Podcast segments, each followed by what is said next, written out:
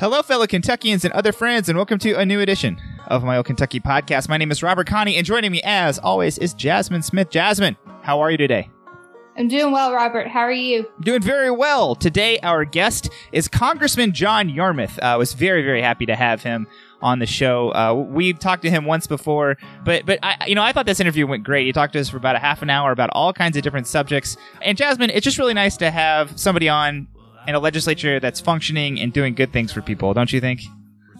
Yeah, I do think so. And I have always said that John Yarmuth is one of our most patient guests because the last time we had him on, we couldn't record in our normal studio and we had to record in this like small office that was like 80 degrees in the summer. Oh, I forgot about um, that. and then today I I had mic issues when we first started, so he was very patient again. I think our other most patient guest is Joni Jenkins because oh, she came to your house. Yeah, she had to come but to my house. They're the top that's right. two. that's right. That's right. That's right. Well, and, and, Jasmine, I do think that this interview was really great. He he opened up quite a bit about uh, the insurrection on January sixth. Yeah.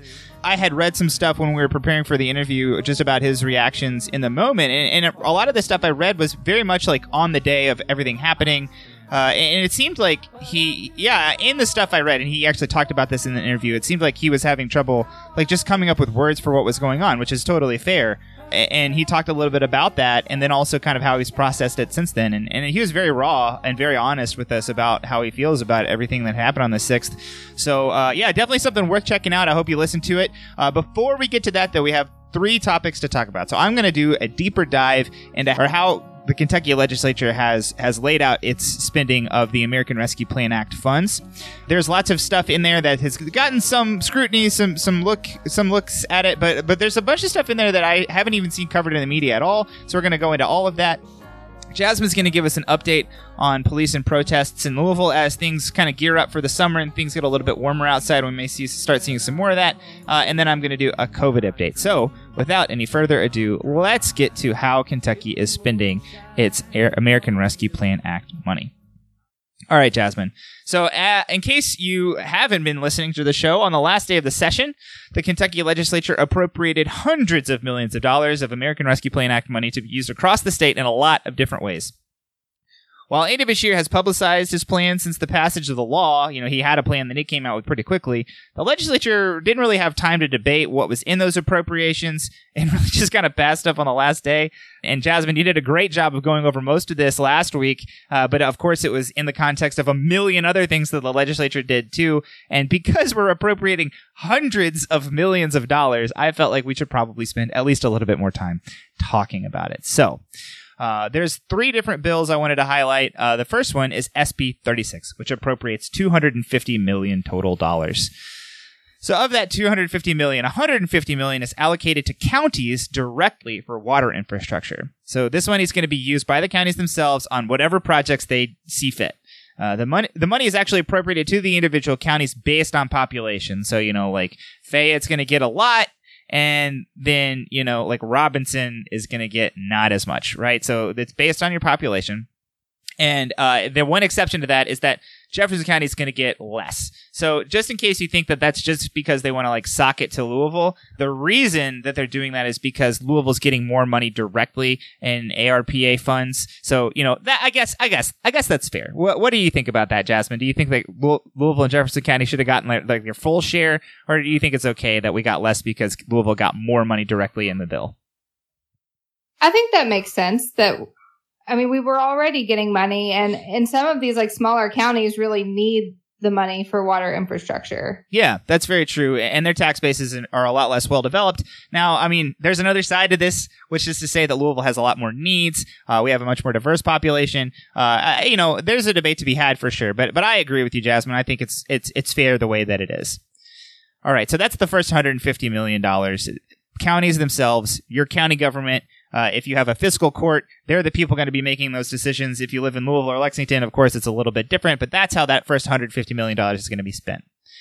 $50 million is, is allocated to, quote, grant, ca- grants to counties to provide drinking water services to underserved rural customers or to counties under a federal consent decree, unquote. So these are grants that are going to be administered by the Kentucky Infrastructure Authority, which is also receiving seven hundred or seventy five thousand dollars to actually administer the program. So you know this is for like really really bad problems that are tough to tackle. People who don't have good service, or that the federal government has said this is so bad you're under a consent decree. So you know we're we're taking a big chunk of this money, fifty million dollars of this money, to actually fix real serious problems it, via the use of grants. So obviously this will be for like counties where the money that they're getting directly isn't going to be enough and they need an individual grant to solve the individual problem. So the rest, the other $50 million in this bill, is allocated to supplement county projects, quote, whose cost is in excess of a county's allocation amount, unquote. And, and that's also going to be administered by the Kentucky Infrastructure Authority. And yeah, so like if you have a problem and your county is like, okay, well, we got, you know, $2 million, but it's a $5 million project, you can go to these people and say, we need an additional $3 million to, to do this project. And that board will say either yes or no.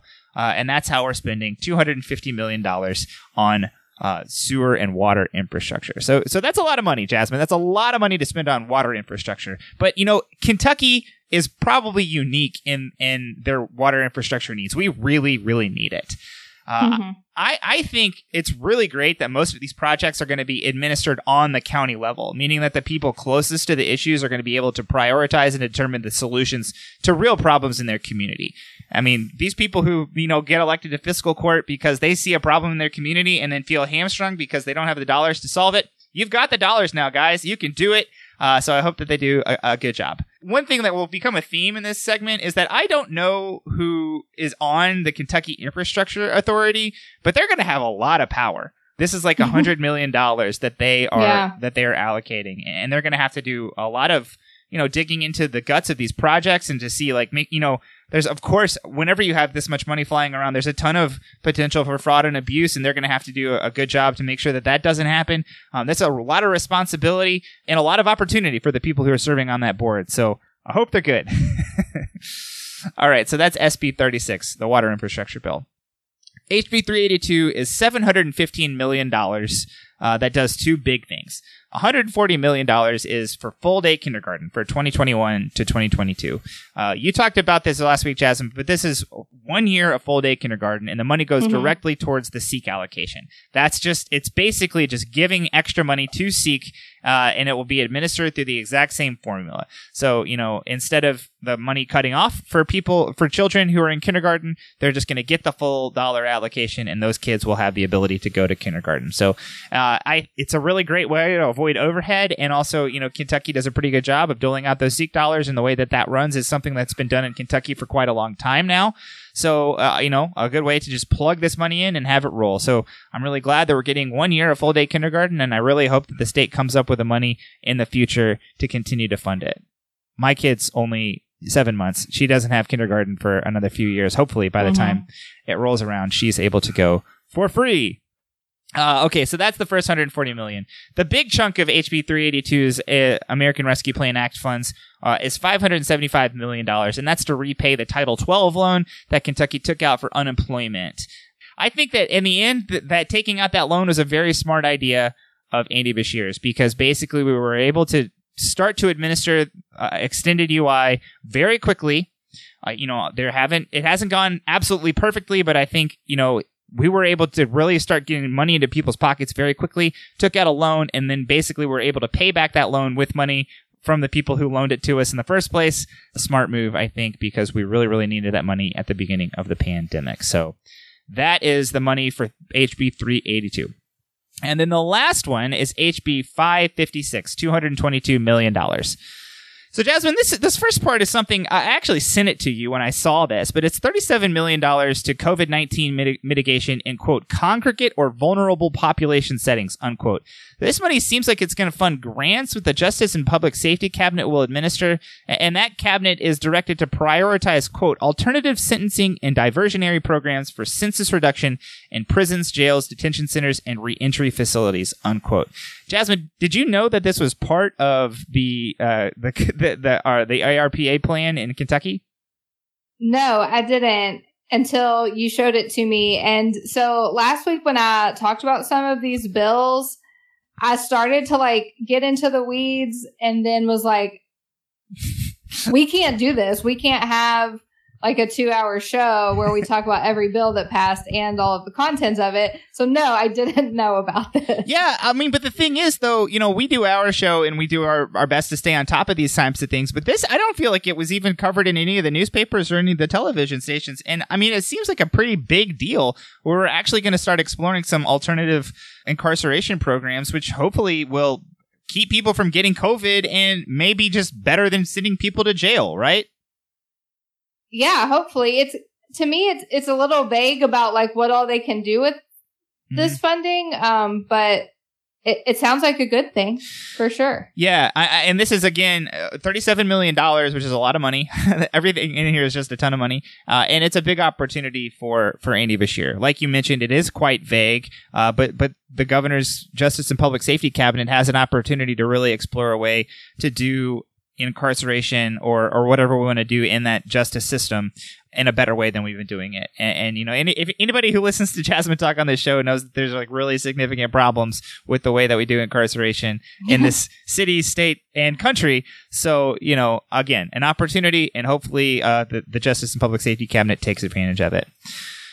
All right, $53 million is the next outlay, and that goes to renovations to the interior of the Capitol, which mostly seems to be to the guts of the building, including mechanical, electrical, and plumbing upgrades, and then $5 million for renovations to the Capitol Annex exterior, quote, including terrace repairs and waterproofing upgrades, unquote.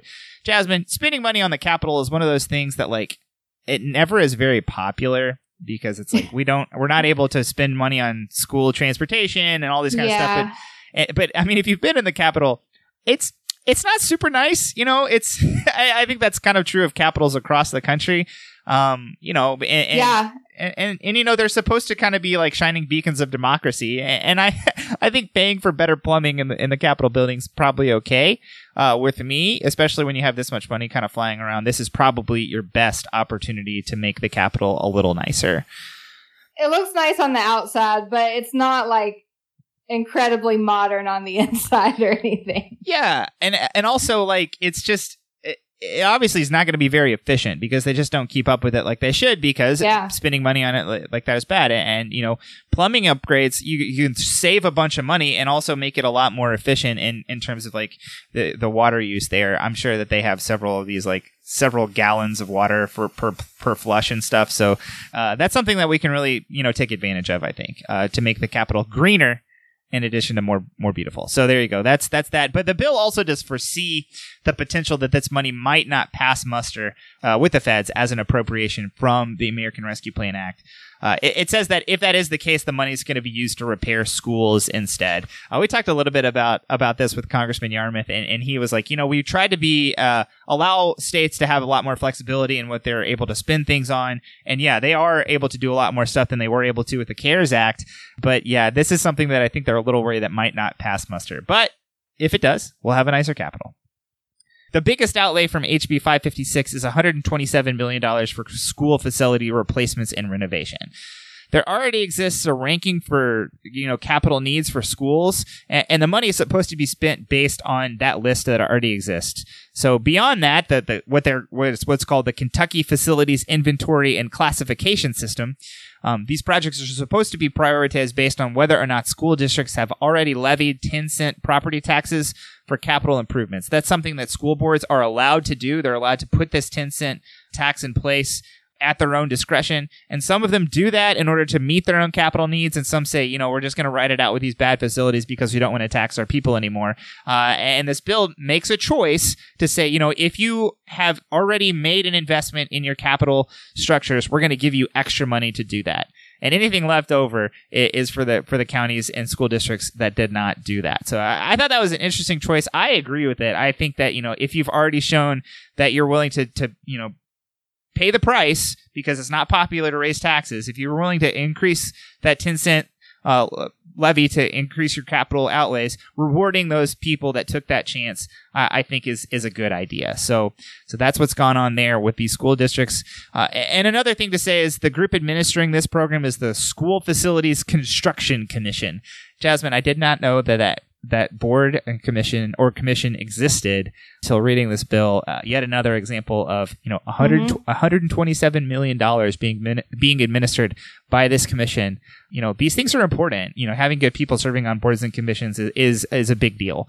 So hopefully the people on that commission as well are going to do a good job. So, Jasmine, in the end, this is $1.2 billion.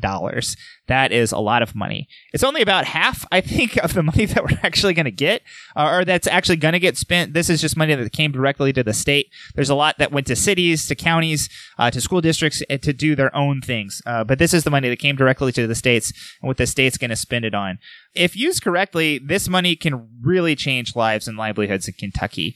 Uh, it presents a really significant opportunity to the Beshear administration to show that, that it can effectively administer programs that invest uh, in people.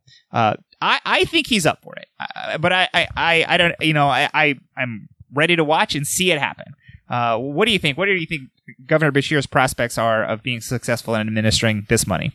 Yeah, I believe in Governor Bashir. You know, like the same way I feel about COVID, I trust Andy. Yeah. like I think he will do a good job at governing. yeah, that was kind of the thing that I thought when I, when I was thinking about this is that like Andy Beshear got thrown into this wild situation with COVID nineteen, and it's not fun to to govern in a crisis. And and you've seen him really come under some significant pressure. Uh, if you watch the press conferences he has, you know, it, it, you've we've seen him get emotional at at trying to deal with this problem as it exists. And you know, he he's done a really great job in the face of it. Governing and having your job be administering spending 1.2 billion dollars is a hard job, but that's the job you want to do when you become the governor. The mm-hmm. federal government is handing you a ton of money. Do a good job with it and make your citizens' life better. I'm really happy that Andy Beshear is getting the opportunity to do that and, and I do think I do think he's going to do a good job.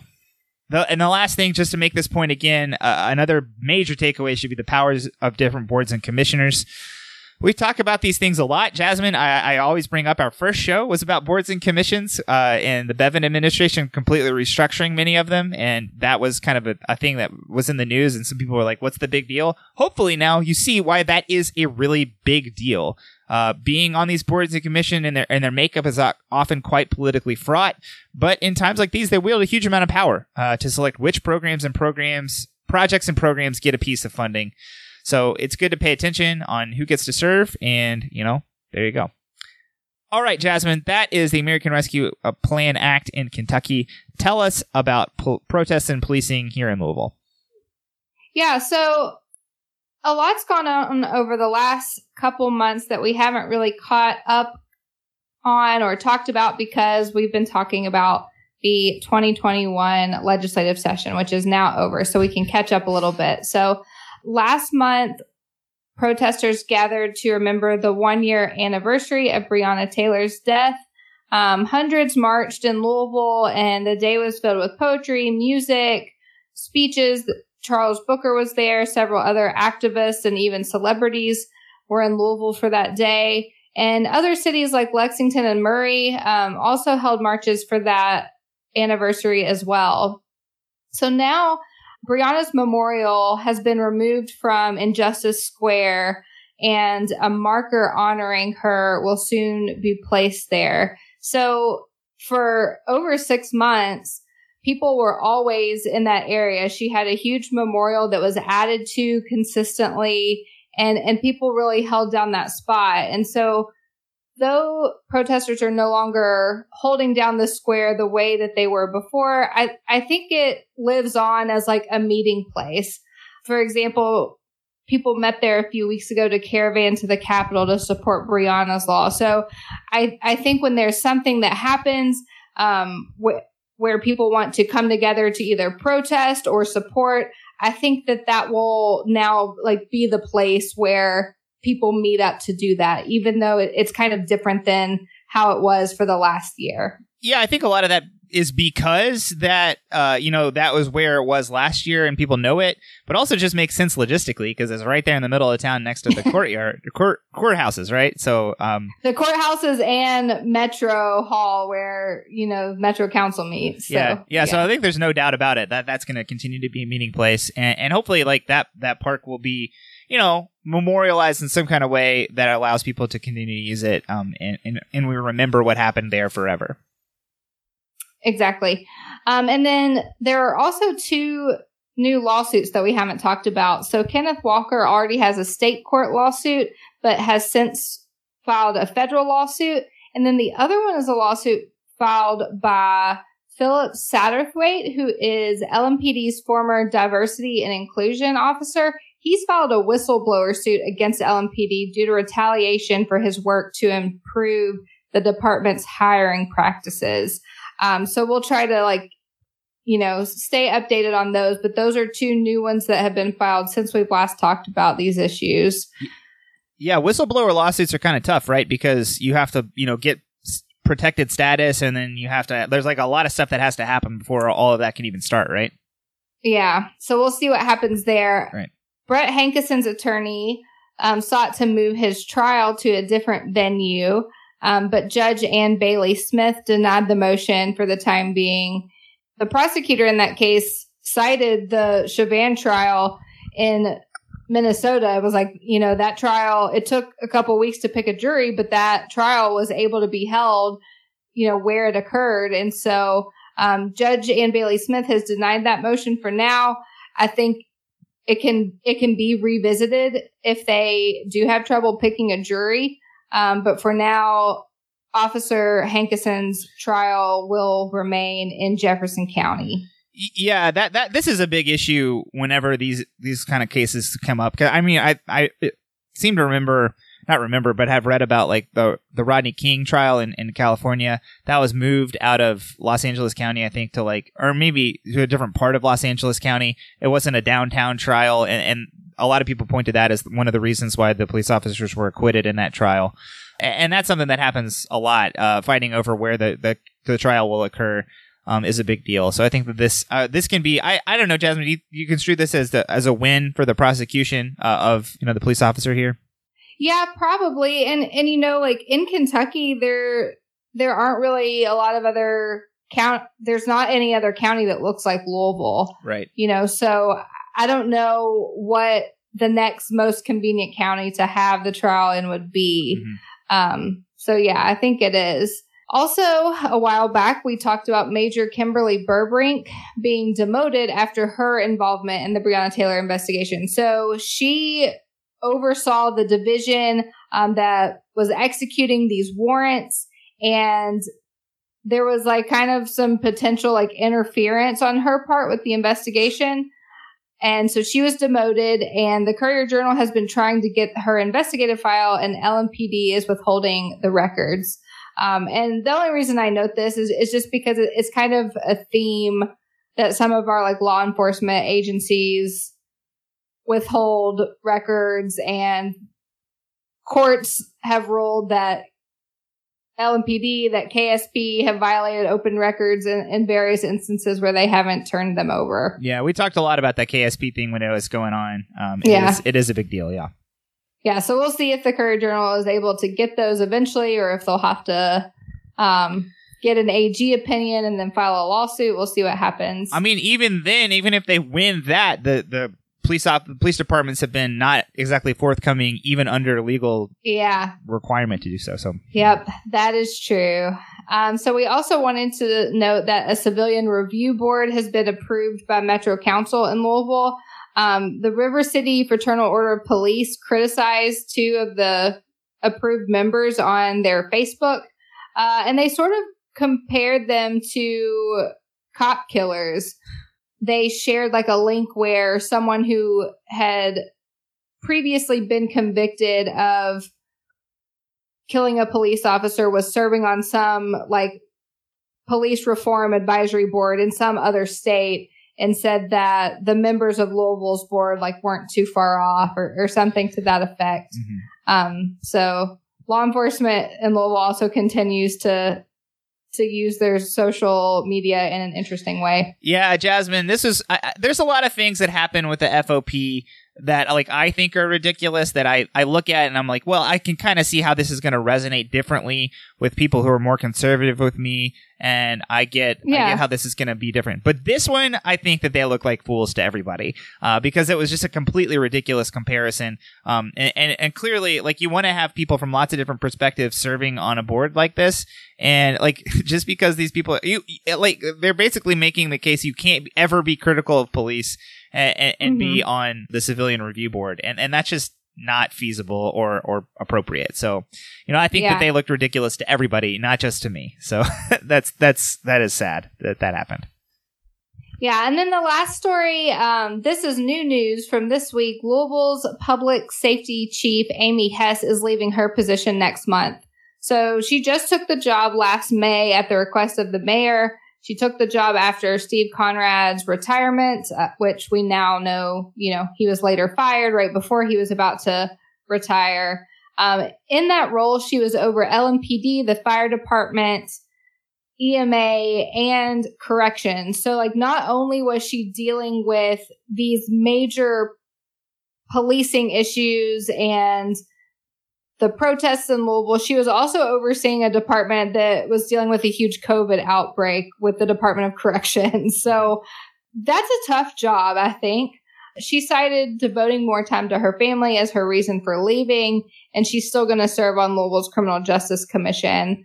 Um, and just, you know, a little bit about her history. Um, in the position, she had to testify before Metro Council when they were investigating the Fisher administration's handling of the protests. And she admitted that mistakes were definitely made during the summer, but felt like the city's response got better with, with regards to like communication, um, as time went on. So Mayor Fisher said that he and his team will be evaluating reporting structures going forward. So I don't know, Robert, do you have any opinions about her leaving that role? I mean, I think it is kind of mysterious whenever anybody like cites uh, a desire to be with their family. You know, your eyes kind of perk up a little bit. But I mean, I think you you made you made the point that like this is an incredibly stressful job with lots yeah. of different components that were very stressful in different directions. And there was a lot of public outcry about her and, and the job she was doing over the summer, uh, which I mean I think was appropriate. I, I do think that mm-hmm. there was a lot of stuff they needed to do better, and, and you know I she's even said that. So uh, you know dealing with all of this and solving these really hard problems and, and struggling to solve these really hard problems is going to be really stressful. So, I mean, I, I don't know. I guess I'm willing to take her at her word for this, um, that she just is, is tired of doing this high stress job and doesn't want to do it anymore. But if something came out where it turned out that, that there was something else going on, I wouldn't, you know, be, be shocked just because of, uh, it was a little sudden and a, a little surprising that it happened. Yeah. That's kind of how I feel too. I think one might definitely do that job for a year and then be like, I can't do this anymore. Yeah. Um, I mean, you but, see a lot of turnover yeah. in the the uh, public defender's office, uh, kind of for the same reason, probably. We absolutely do. yeah. Yeah. Absolutely. Yeah. All right. Well, there you go. There's your update on on police and protests. You know, uh, you know, we're probably gearing up to to start seeing more of this as as the weather gets a little bit warmer, uh, as as happens uh, a lot of times when these movements start popping up. Um, I think that Louisville came out of the 2020 protest movement in, in a better place. Uh, I'm I'm happy to say I'm I'm willing to say that. Um, that's my opinion, uh, and and I hope that that we can build on that. And you know, I think there was a little bit of legislation that that did manage to get through even our crazy Republican legislature um, due to a lot of those protest movements. So I, you know, I hope that we're able to build on that and, and make Kentucky an even better place in, in a place that's just exceedingly difficult to get anything done in. So. All right, we're, we're moving on. Uh, COVID, before we get to our interview with John Yarmuth. So, Kentucky actually ended 11 straight weeks of declining cases this week. On Monday, Governor Beshear told us that Kentucky saw 4,377 total cases last week, which is a 4% increase from the previous week's 4,196 this amount of COVID is actually still smaller than the number of cases from three weeks ago, so I would hesitate to say that cases are increasing. Just as I was a little hesitant in the past few weeks to say that ca- cases were still declining, I-, I think mostly we would describe this as a plateau. Yeah, that's that's kind of where I, I think we're at with this. Uh, Kentucky is down to just five red counties as of Tuesday. There are three along the Tennessee border, which are Simpson, McCreary, and Whitley. And then there's Harlan, which is actually on the Virginia border, but not too far from those places. And then Powell County, which is kind of in the middle. I was looking what was going on in Powell County, but I couldn't find anything in particular. So we have uh, only five red counties, and then there's really only 40 counties that are even left in the orange zone. Most of Kentucky is actually now in the in the yellow, which is pretty good.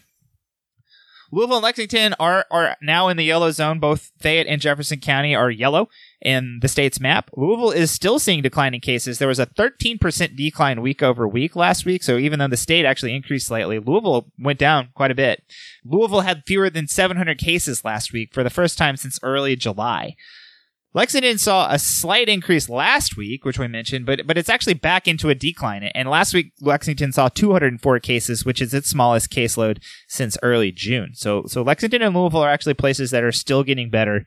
Um, uh, you know, even though the state ticked up slightly last week. On Tuesday, the hospital census was 376. Last week when I gave this update, it was 378. So throughout most of last week, the number fluctuated pretty significantly. It went up as high as 411 on Thursday and dropped as low as 355 on Sunday, which to be fair, that was Easter. Uh, so that might be one of the reasons why it was lower. Our hospitalization metrics is something that I've mentioned is uh, something that was in really big free fall, but but that's no longer the case. We are definitely we're definitely plateaued uh, in our hospitals uh, since it's just like with our caseload. The state actually doesn't release demographics of the individuals hospitalized with COVID 19, but I would be kind of interested in seeing those numbers. And across the country, it's become quite a story that younger people are making up a higher proportion of the hospital census. And, that actually, I think, would track with what I've been saying about vaccines and that vaccines are causing our hospital census to go down. And I think without absent this, the vaccines that we have, our hospital census would be quite a bit higher. So um, that that's what's going on with that. Kentucky is 33rd among states for new cases of COVID, about the same place that we were last week. The same areas across the country are, are being hit hard. Uh, Michigan and the eastern seaboard states are, are the worst places for COVID cases. The New York Times actually has a pretty good piece about the role variants are playing in the increases in, in those different states and what those variants are. Variants, scary stuff out there, so be careful. Um, the fourth wave, though, which is something that a lot of people have mentioned, uh, has really kind of yet to materialize nationally and and here in Kentucky. Um, Jasmine, did you ever have one of those cars, toy cars, when you were a kid that you like pulled back and you could like let go and it would go real fast forward? Oh yeah, absolutely. I, I kind of equate the fourth wave of COVID to that that car. Like I think we've pulled the car backwards, um, and we're holding it. So like it might be the case that we just like lift up the back wheels and it kind of spins out and, and it doesn't happen. Uh, or we could let go of that car and, and, cases could explode. It hasn't happened yet, but it could, but it might not.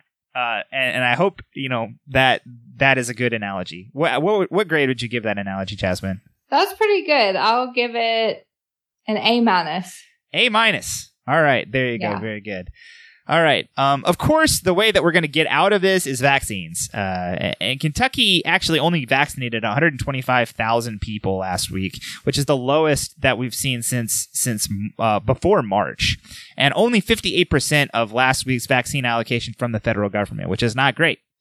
In the press conference on Monday, Governor Beshear expressed concern that there was less demand for shots among the people who are eligible to get the vaccine, meaning that we might be hitting vaccine hesitancy a little bit earlier than expected.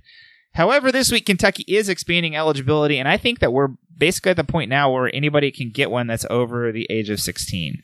So uh, that's at least true in most places across the state. I don't know. There might be some individual sites that are still in different stages. Yeah, I think it's definitely like the rule statewide, but some specific sites are still catching up, like the Lou Vac site. But I did see today that Cardinal Stadium is also going to open a mass vaccine site as well, and that's open to everyone over 16 too. Very good. So hopefully, like demand will start to pick up with the, that group of people, the younger uh, group of people, so that we're actually starting to use all of our vaccines again. Uh, but I do think it's something to be concerned with that we're starting to hit a little bit of vaccine hesitancy among the group of people who are eligible to get it now, which is people I think you know one C, and then also people who are uh, I think over over 40, maybe where we're at in terms of like the age grading. But overall, Kentucky's actually started the vaccination process for 34% of our population, more than a third. That's that's really great. I think overall, if you had asked me on you know November 2020 where we would be in terms of vaccines, I did not think we would be 34% by early April. Yeah, I was thinking I would maybe get it in the like mid to late summer. Mm-hmm. Yeah, absolutely. So, yeah. I was in the same boat. Uh, I did, I mean, we don't need to relitigate me being in 1C. I did get the second. I I did get the second shot this weekend, Jasmine. Uh, I got the second Moderna sh- Moderna shot, and I was quite nervous about side effects. Um, but I didn't have any. That was very nice for yeah. me. Um, the only thing that happened was my arm was pretty sore, and it's the arm I like to sleep on, so that was a little annoying. But uh, I mean, compared to so, what some people have experienced, uh, I had it pretty well. Uh, and I would say my my personal experience, like, don't be worried about side effects. I think if you're if you're feeling nervous about that and that's the reason why you don't want to get the shot, don't let that bother you. There's a very good chance you won't have any side effects, and if you do, they go away after one day. So you you can handle it. I believe in you. Mm-hmm. All right, so Kentucky, like I mentioned, we have, we're up to 34% of our population that's vaccinated. We've actually fallen back a little bit to about 26th in the nation in terms of the number of people who started the vaccine process. New Hampshire and New Mexico have both vaccinated more than 40% of their population. Very good for states wow. with, with new in them. I think New York and uh, mm-hmm. New, New, Jersey are actually also pretty high up there, like mid 30s or a little bit higher than us. So, um, very good for, for New Hampshire and New Mexico uh, above 40%. So we are rapidly approaching the point in time when anybody can get vaccinated. And, and if you haven't started the process of finding a shot, I would really, really encourage you to start doing that. Start going to the different sites, the LouVax site, Walgreens, Kroger. They have all got them. Um, they're they're they're they're ready for you. Uh, start that process if you haven't yet. And if you have any friends or family members who are nervous about getting the shot or hesitant about vaccines in general, I would really recommend you talk to them. Um, you know, we aren't going to get out of this until almost everybody gets a vaccine. You know, herd immunity doesn't occur to like 70% at a minimum. And we, we want to get there. We want to get to the point where we can start doing stuff like we did before. Um, and I, I mean, it's just my personal opinion that we aren't going to get there unless people who are gung ho about vaccines start having real conversations, honest conversations with people who are, who are hesitant about it. Um, do you know anybody in your life, Jasmine, that that's hesitant? And have you had a conversation about it? I have, but not anyone that's in state. But I've definitely had a conversation with a relative in another state about getting the vaccine and tried to dispel some of their theories about it. Yeah, I would say that those conversations don't always, you know, go super great, but I think they're. Yeah, I don't think I changed any minds. Um, yeah. she also tried to encourage me not to get it, and she didn't change my mind. well, I think that I, I, think that you know, uh, oftentimes with conversations, I this these are conversations we have about politics, just the same. Like you may not change somebody's mind right then, but you might get them thinking, and if you get them thinking, um, maybe they might change their mind later, and, and that's just the the way that this kind of goes. And don't be discouraged if the person doesn't change their mind and you're not able to just, you know, um, ergo ipso facto, I'm correct and you're wrong. Uh, and walk away with them being like, well, you're really smart and, and you're right the whole time. That's probably not going to happen. But just know that having these conversations is, is how we're going to get out of this. So don't be afraid to have them. Um, yeah. And, and, just lastly, if you haven't been vaccinated, be extra careful. Those variants are out there and it's easier to catch those than normal COVID. So it's actually worse right now if you if you don't have a vaccine than ever before. And if you have been vaccinated, be smart. It, it's probably okay to start hanging out with other vaccinated friends, especially outside. Uh, you know, I we had an Easter thing in my parents' house with all my vaccinated relatives. That was really nice. I gotta say, we were hanging out. You know, it was like 15 people, uh, all of whom had had most of whom had gotten both shots, and everybody had gotten at least one. And you know that that was that was really great to actually see everybody and, and hang out. Uh, uh, and I felt good about it. I didn't feel super nervous like I had when I had Christmas with the you know just my immediate family. Uh, so it was really nice to get back to that. Um, but that's the way that we're going to get out of that. So, but but just be smart. Be smart about uh, about hanging out with people, especially in crowds in non-socially distanced indoor activities. But but one thing is just continue to wear your mask vaccine or no vaccine, that's a small thing that you can do just to keep everybody a little bit safer. So just continue to wear your mask everywhere that you go. So, I think mask fashion is starting to happen a little bit. Jasmine, do you have any fashionable masks? I wouldn't call them fashionable, but I have enough to, like, you know, I've been working in the office a lot this whole time and still have to wear like business clothes. I have enough to where I can make it like vaguely sort of match what I'm wearing. Mm-hmm. Or like I have some kind of solid colored ones, like black ones that I think look okay with my outfits and stuff. But, um, I wouldn't call them particularly fashionable. yeah. Uh, Kelsey's been working with our, our neighbor who, uh, is a seamstress sometimes. Uh, she actually like cut up a, a polyester dress and made a, a mask out of it that matched the dress. Uh, but she loves that it. Doesn't, yeah. That doesn't surprise me. Yeah, yeah, yeah. Uh, so, so Kel- Kelsey's definitely mask fashion forward. Uh, so, yeah, she is. So if you need if you need mask fashion advice, call my wife. She's gonna help you out. uh, yeah, uh, everybody look good out there with your masks and be safe, be smart. Yeah. Anything else about COVID you want to say, Jasmine? Nope. I think you covered it. All right. Well, with that, let's get to our interview with Congressman John Yarmuth. John Yarmuth is a member of the United States House of Representatives for Kentucky's 3rd District, which includes most of Louisville. First elected in 2006, Congressman Yarmuth is now the chairman of the House Budget Committee. We invited him on today to talk about the American Rescue Plan and his role in Washington as Kentucky's leading Democrat. Congressman Yarmuth, welcome back to my old Kentucky podcast. Thank you, Robert. Great to be with you and Jasmine. Yeah, we're very, very happy to have you as always. Um, so yeah, we, we wanted to talk a little bit about the American Rescue Plan, which is you know a huge investment by Congress into the American people. Uh, and, its design hopes to accomplish many things across the whole country. And as one of the one of the architects of the plan, are you happy with the current plan for how the money is to be spent here in Kentucky? Yeah, I am, Robert. Actually, um, I've talked to the governor on several occasions about that. I think his plan makes a lot of sense.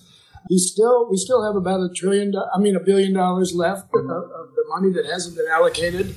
So, uh, you know, and, and he's going to have to negotiate with the General Assembly on that. But I think to pay off the unemployment loan that, uh, and then to use it for, for water systems uh, throughout the state made sense. The beauty of this plan is that the state and local governments were given a, a lot of flexibility in how to use the money. And that was something that we all were, were very much focused on uh, because we know in the in the CARES Act from a year earlier, the money was very, was was granted very restrictively. So you had to basically have a direct cost in dealing with the pandemic, and that really didn't recognize the multifaceted ways in which the pandemic affects uh, a local or state economy. So I think that the governor show, showed good judgment. Uh, the the use of the money so far that's been allocated by the General Assembly is clearly uh,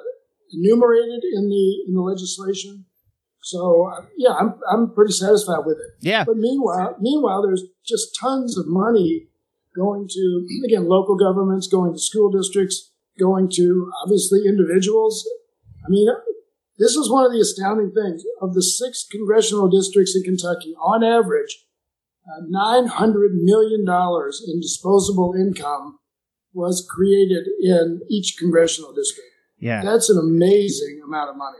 Yeah, it really is. I, I definitely think it's going to go a long way towards shoring up a lot of the balance sheets of the households around the country. Uh, and, and our state, yeah, uh, I think we're, we're pushing the boundaries of what's uh, what's being allowed. And there's actually even a trigger in one of the bills that was passed in the legislature to say if this isn't okay, I think it was for the Capitol renovation. Uh, if this isn't okay, we'll just put it towards schools. So we'll see. We'll see if the Congress has anything to say to say to yep, Kentucky. Yeah, but you know, Jefferson County public schools get about four hundred million dollars. Oh, there's a ton of money. yeah, a ton of money. Yeah, and you know, I was talking to the superintendent of Fleming County Schools. Mm-hmm. Fleming County School, public school, the entire school system has 2,200 kids. Uh, about half of them have been in class since September, half uh, learning virtually. Uh, it's been costing them $50,000 a week mm, wow. to have that level of, of attendance. And it's a very poor school district, as you can imagine. Mm-hmm. Uh, they got $7 million in this thing. This, this school superintendent was over the moon. He says, you cannot imagine the difference it'll make. Mm-hmm. So, and that's a, that's a school district that votes by 70 points for Trump, by the way. Yeah. Well, well, well hopefully the uh, school administrator will remember that uh, when it comes time to talk to his his constituents about what right. uh, what happened. And that's actually kind of my next question, which is that uh, the American Rescue Plan is polling very well. And like you mentioned, there's just a ton of stories locally of, of, of, like local leaders who are being able to see money for the first time to solve like longstanding problems. And Democrats have really struggled across Kentucky for the past few cycles. So I wonder, how do you hope that Democrats across the state focus their campaign on uh, the American Rescue Plan in, in 2022?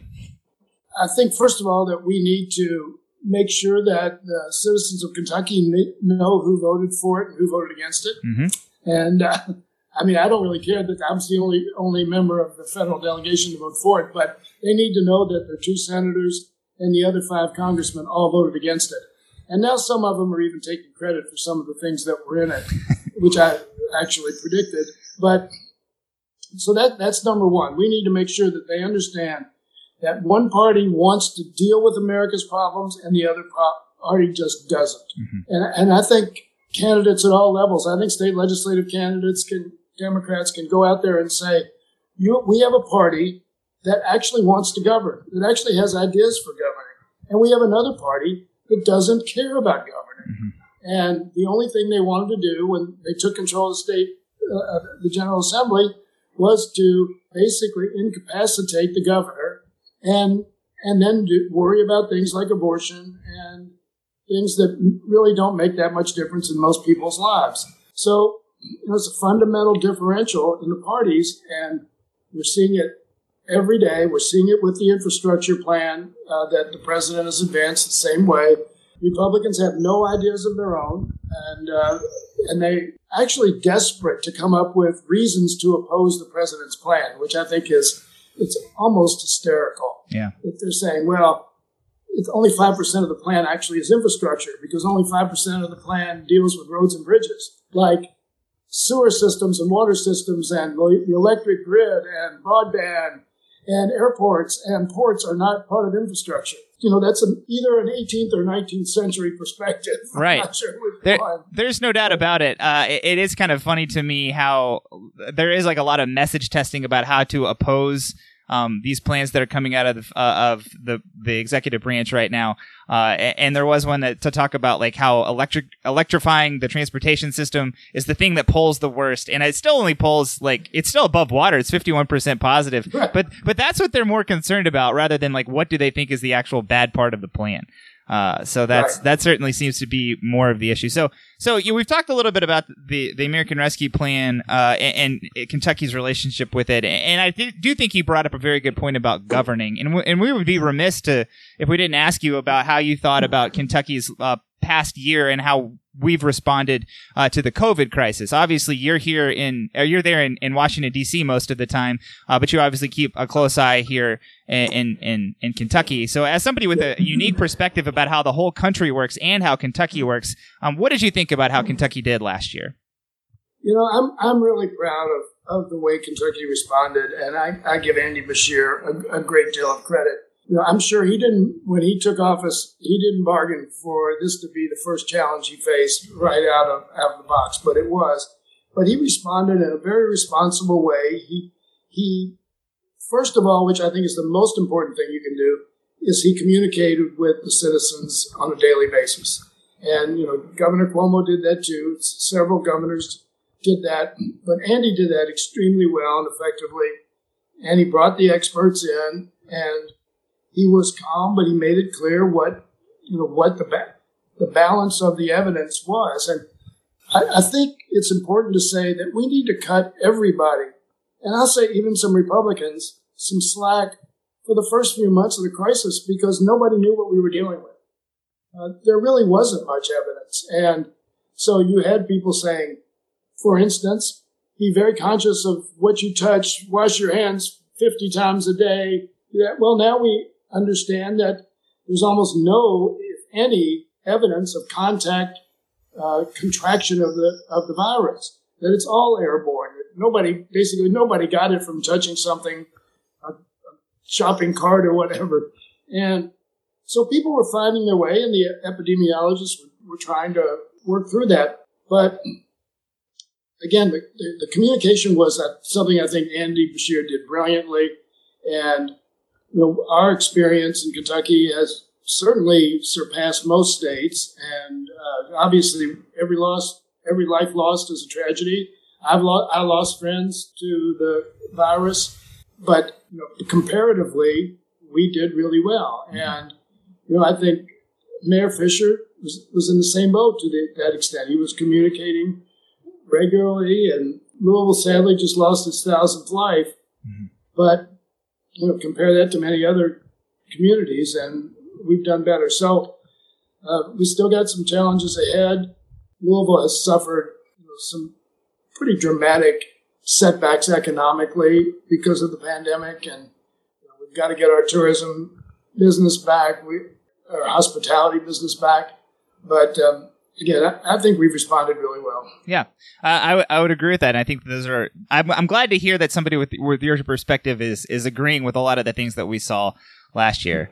So moving away from the American Rescue Plan a little bit, you were in Washington D.C. during the January 6th insurrection. Um, so you, could you tell us a little about your experience that day? Uh, sure. Uh, I was in my office.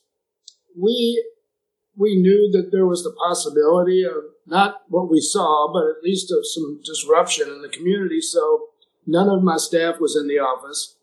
Uh, I was there by myself. Earlier in the day, uh, we were evacuated. For, I'm in the Cannon office building, and we were evacuated to the, uh, the, the adjacent office building because there was a pipe bomb found across the street from our building. When I got back to my office, that was about a 45 minute evacuation. Uh, a few minutes later, I got a text on my uh, phone that said, um, external threat to the Capitol, stay in your office, uh, lock the doors, and stay away from the windows. So I sat there and I sat there for the next, what was eventually six or seven hours watching what transpired. And it was a bizarre uh, bizarre day in so many ways. I did about three hours worth of media uh, from my office that day. And all during that, I was trying to process it. And I kept saying to all the people who were interviewing me, I can't process this. I just don't mm. get it. It was, it was so sad. It was so disorienting was like I was watching another you know country or a, a news reel of some third world country, and also thinking back about, of my entire life and, and kind of the idyllic image we create in our minds about the United States and, and the iconic structures like the Capitol, and that we are the light of the world in terms of democratic government and then to see that all evaporating in front of me um, was something that, again, I even three months later, I can't quite process. In some ways, it was far worse than 9 11. 9 11 was obviously a, a, a, tragic day, but it, it never really threatened democracy of the United States, our system of government, our society.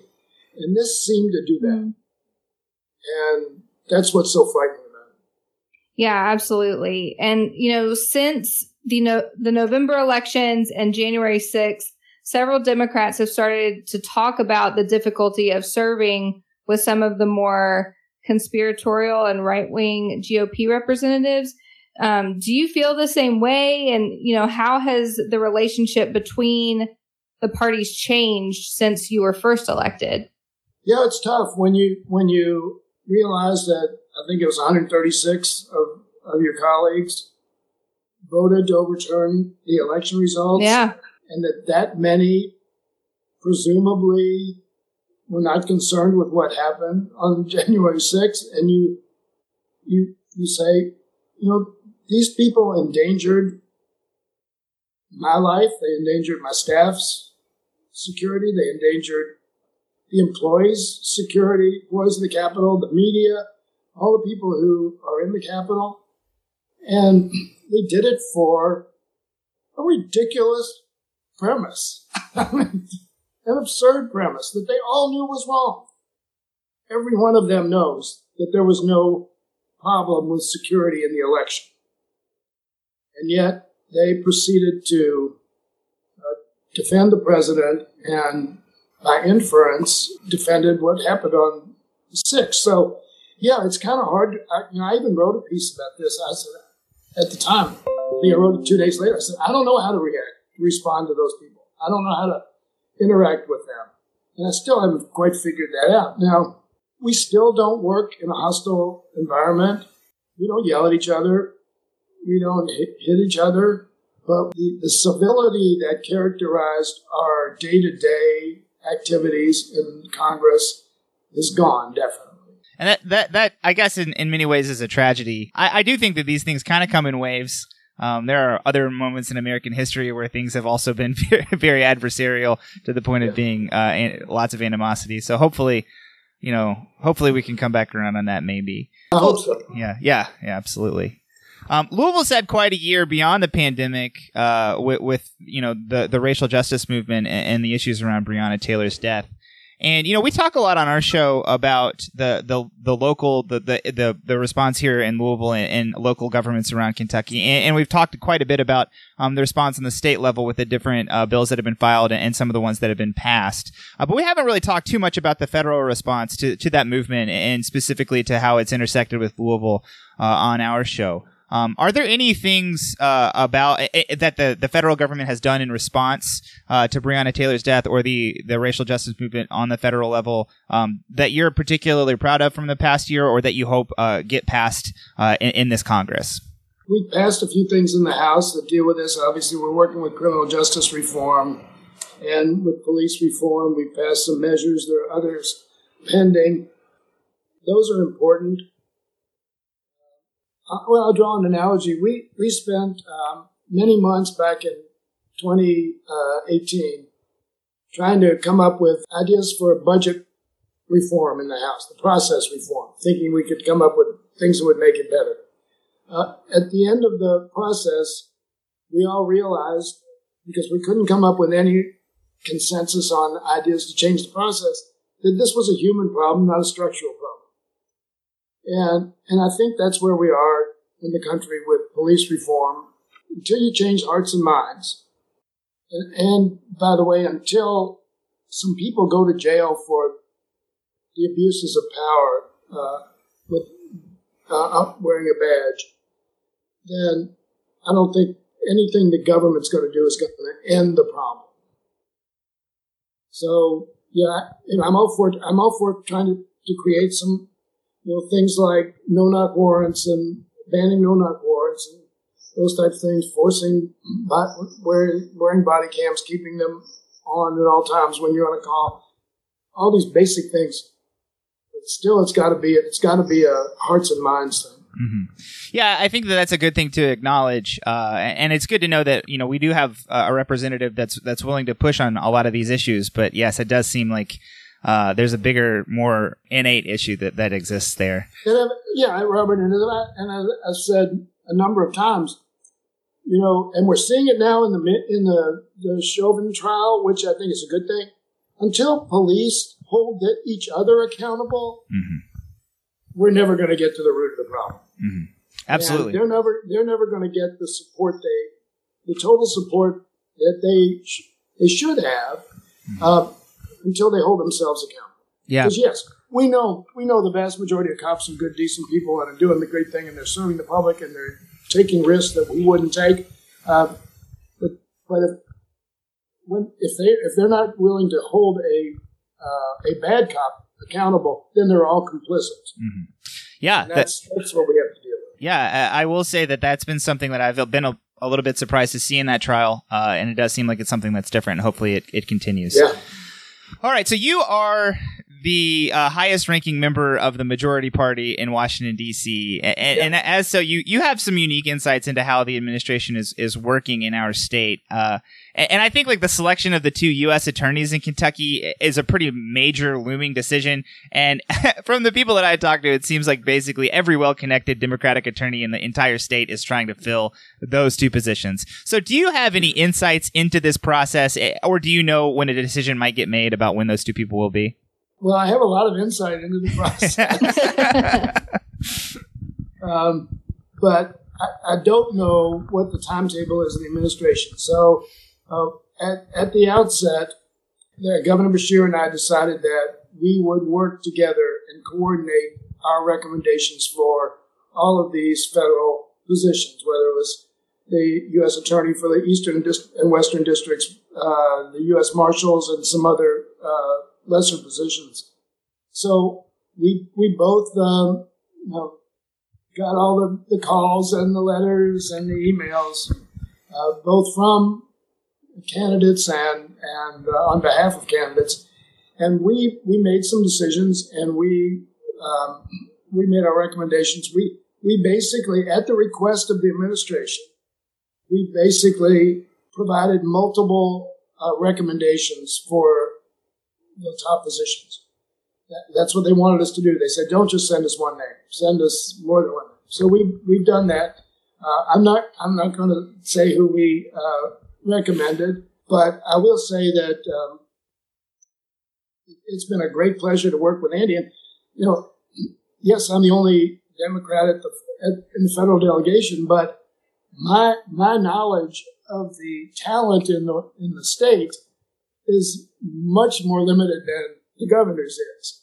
So, uh, you know, I, I, really wanted, in many cases, to defer to him and say, okay, tell tell me who you got, because you know, I may have one person, and there probably are 20 people throughout Kentucky who um, would be qualified to do those jobs. So, we made our recommendations on the U.S. attorney positions. We have no idea when they're going to make those decisions. Initially, they told us that that was not a top priority of theirs um, in the transition. Then they said, "Hurry up and get them to us," and then and that was probably a month or six weeks ago, and uh, we still haven't heard anything. So we're, we're awaiting that as well. But but I will say one thing: uh, people we recommended, I think, our main concern was that we recommended people who were right for the times and you know, there there were people who were certainly qualified for the position, but may not have been right for this time in in our state and our country. So um, I, am real comfortable with what we did, and hopefully the administration will accept one of our recommendations.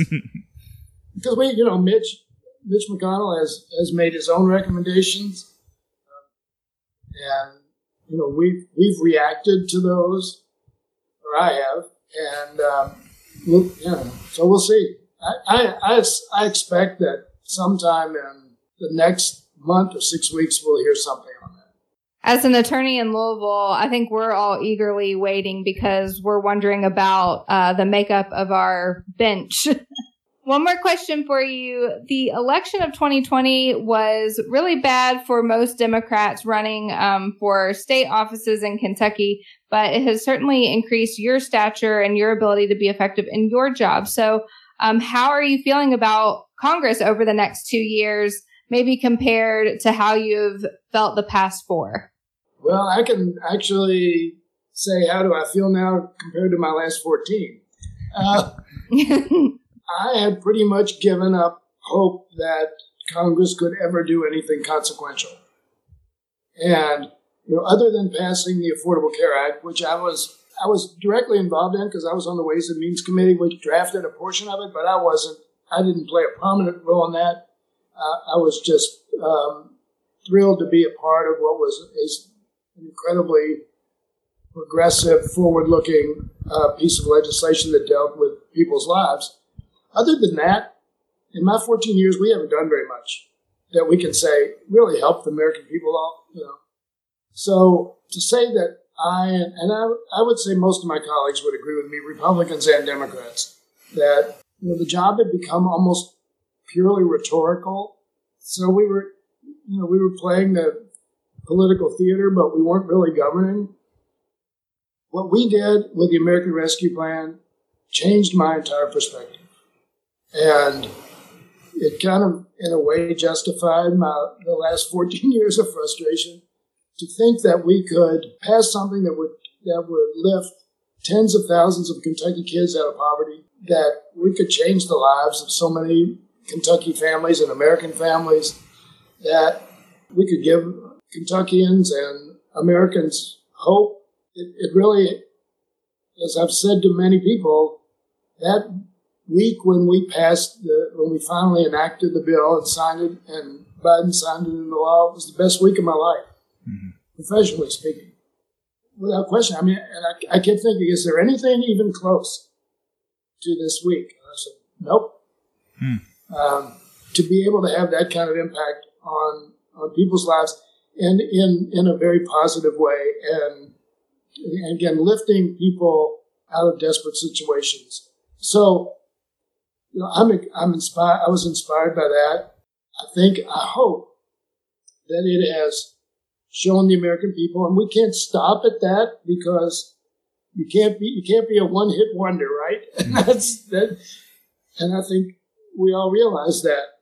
But if we can do this infrastructure plan, if we can do the American Families Plan, which the president's going to introduce, I think next week, if we can, by some hope and a prayer pass H.R. 1, which will restore democratic systems and principles to our elections, um, then we will have shown that we can actually have a government that functions on behalf of the people.